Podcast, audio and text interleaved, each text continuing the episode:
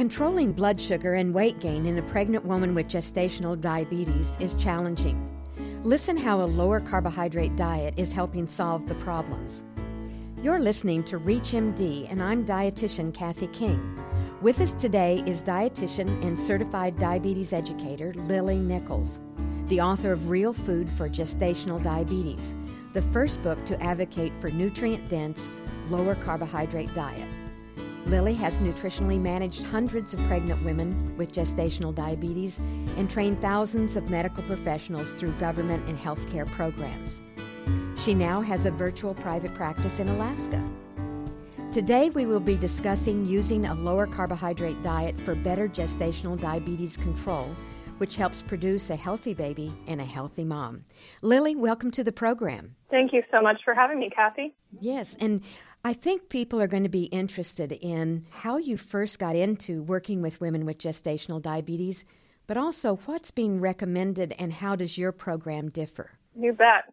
Well, I've always been fascinated by the interconnection between prenatal diet and fetal development. So when an opportunity came my way to work with the California Diabetes and Pregnancy Program, Sweet Success, I eagerly took the position. And from there, I really got into the complexities of prenatal nutrition and fetal programming, which is how a mother's diet and lifestyle can impact the genetic expression and disease risks of her baby. And I was also able to implement the conventional gestational diabetes diet, the one that the Sweet Success program recommends in clinical practice and see firsthand where it was lacking and, and how it could be improved. So when I first put those guidelines into practice, I was pretty disappointed that they frequently failed to control blood sugar levels. But instead of believing that my patients had, quote, failed diet therapy, as it's usually called in practice, I realized maybe we could be doing more with diet therapy. Maybe the diet therapy was failing them. And don't get me wrong, medicine and insulin are very useful tools for controlling blood sugar, but I believed we could do a lot more nutritionally before resorting to them. And I always found it really interesting, you know, gestational diabetes can also be called carbohydrate intolerance during pregnancy.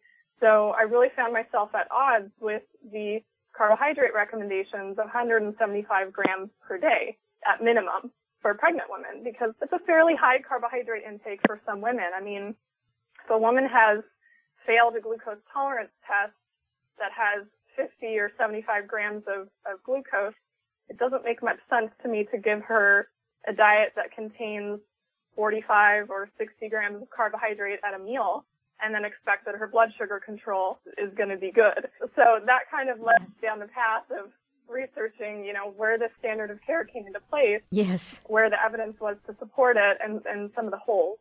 And so that led me to develop an, an alternative approach, which is a lower carbohydrates than 175 grams and the carbohydrate level is, is matched to a woman's glycemic control. And your results have produced many healthy babies and moms. Uh, what are the physical main symptoms and biochemical symptoms that have come from this? The results that we've had clinically are, are pretty amazing. I mean, a lot of clinicians are used to seeing a fairly high percentage of their women fail diet therapy. About 40% is what's expected. So our rates of requiring insulin and medication are generally very low. And the potential side effects of uncontrolled blood sugar that you often see, like babies that are born too large or difficult births or complications like preeclampsia are very, very low when they're following this type of, of diet therapy. And we do have some nice research showing that a low glycemic index diet used during pregnancy can actually reduce the chances a woman will require insulin by 50%.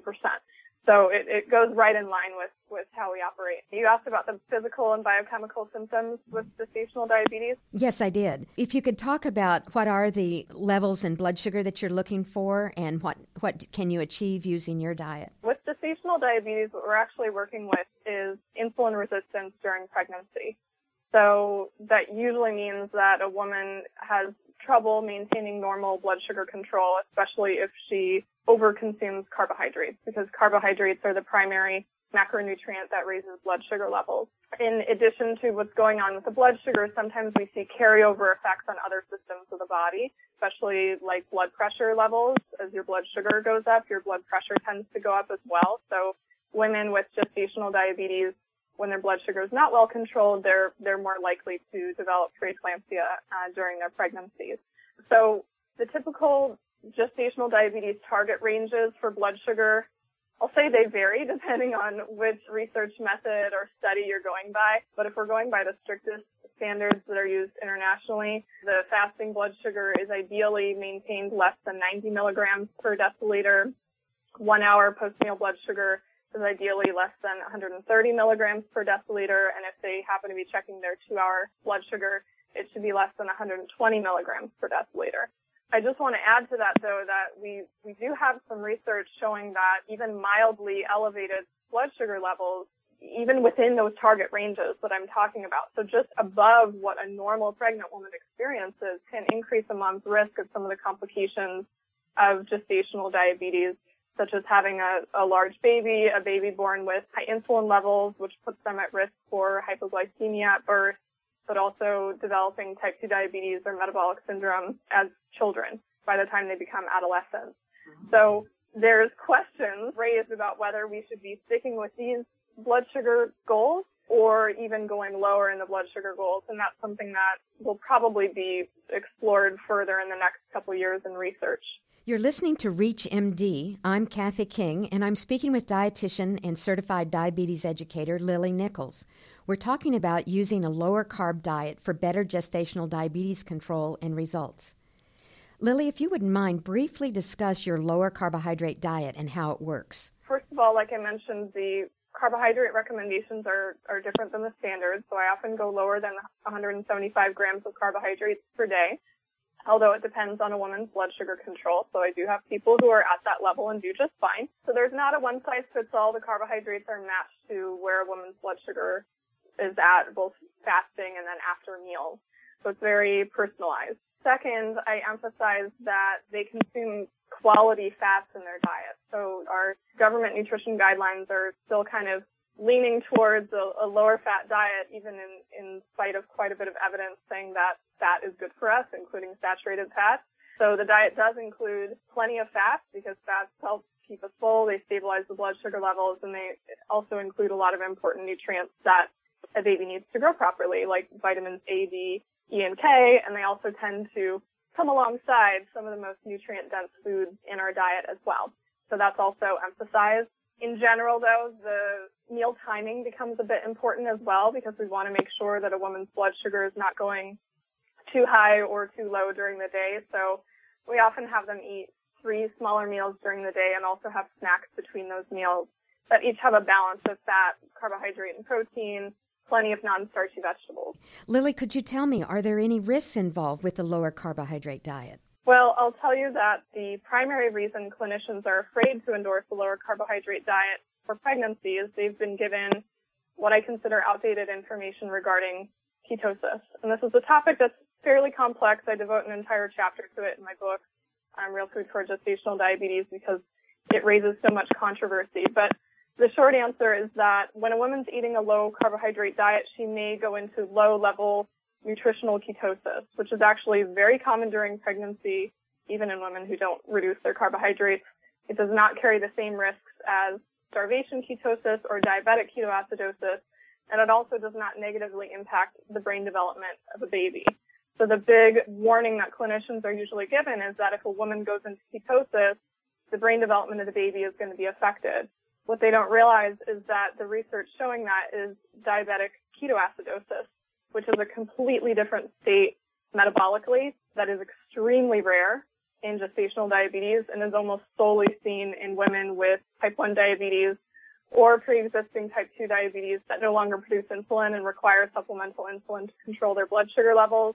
And somehow they've failed to take the proper dose of insulin and they end up in that very metabolically dangerous state of diabetic ketoacidosis. But that's not what you see when a woman reduces her carbohydrate intake.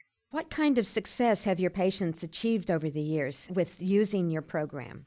Well, one of the great things is the rates of women requiring more complicated medical interventions during their pregnancy goes way down when their blood sugars are well controlled. So the number of patients that require insulin medication is far lower than usual, or if they do require it, as you know, a lot of women will require it for controlling their fasting blood sugar, for example, their doses tend to stay lower than somebody who's following the usual recommendations. now that I have a book out, I'm reaching a broader audience. I get stories in my inbox almost every day with success stories. So one that recently hit my inbox was a woman who said about a month ago her numbers were so bad that her doctor told her she'd have to go on insulin or medication. And she started following the diet advice in my book and within her, a week her blood sugar was well controlled.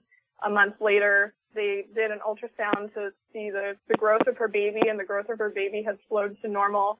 She was discharged from her high risk OB. He was so impressed with her glucose readings and her blood pressure was normalized. He's like, I don't, you're no longer high risk. Like you have a very mild case of gestational diabetes. I don't need to follow you.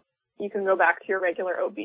So that, that really means a lot to me to know that it is making a difference. And, you know, it's not just about blood sugar control, but because we're focusing on real food, I mean, these moms are getting a much more nutritionally balanced diet, like way more micronutrients, vitamins, minerals, etc., than they would be if they were following the usual recommendations. So knowing that there's this, you know, positive carryover effect for their baby lifelong is, is just huge. That's wonderful. How can physicians and patients find a dietitian with knowledge on this approach? besides your book. I think that's exciting. Is there any other way that they can do this? I'm the first dietitian to publicly seek out and endorse this sort of approach and, and line up all the research to, to back up this way of doing things. So there's there's not a lot of dietitians that are doing it, but my book will be available for CEU credits for dietitians. And so I'm hoping that through that, I'll have more dietitians who are well versed in a real food, lower carb, nutrient dense approach to managing gestational diabetes. Good. We'll be looking forward to that. Would you please summarize for us what we should remember about the low carb diet and gestational diabetes? Well, I would say that first of all, the customize the uh, carbohydrate level to your individual patient's glycemic control. So it's going to vary. Some women will be able to do well with a slightly lower carbohydrate diet. Some people will do well with a slightly higher carbohydrate diet, and that's totally okay and totally normal. I would also say make sure that when a woman consumes carbohydrates that she's also having it at a mixed meal or a mixed snack, meaning that there's also a source of fat and protein at the meal, preferably some non-starchy vegetables too, because that'll lessen the glycemic impact of the carbohydrate on her blood sugar levels.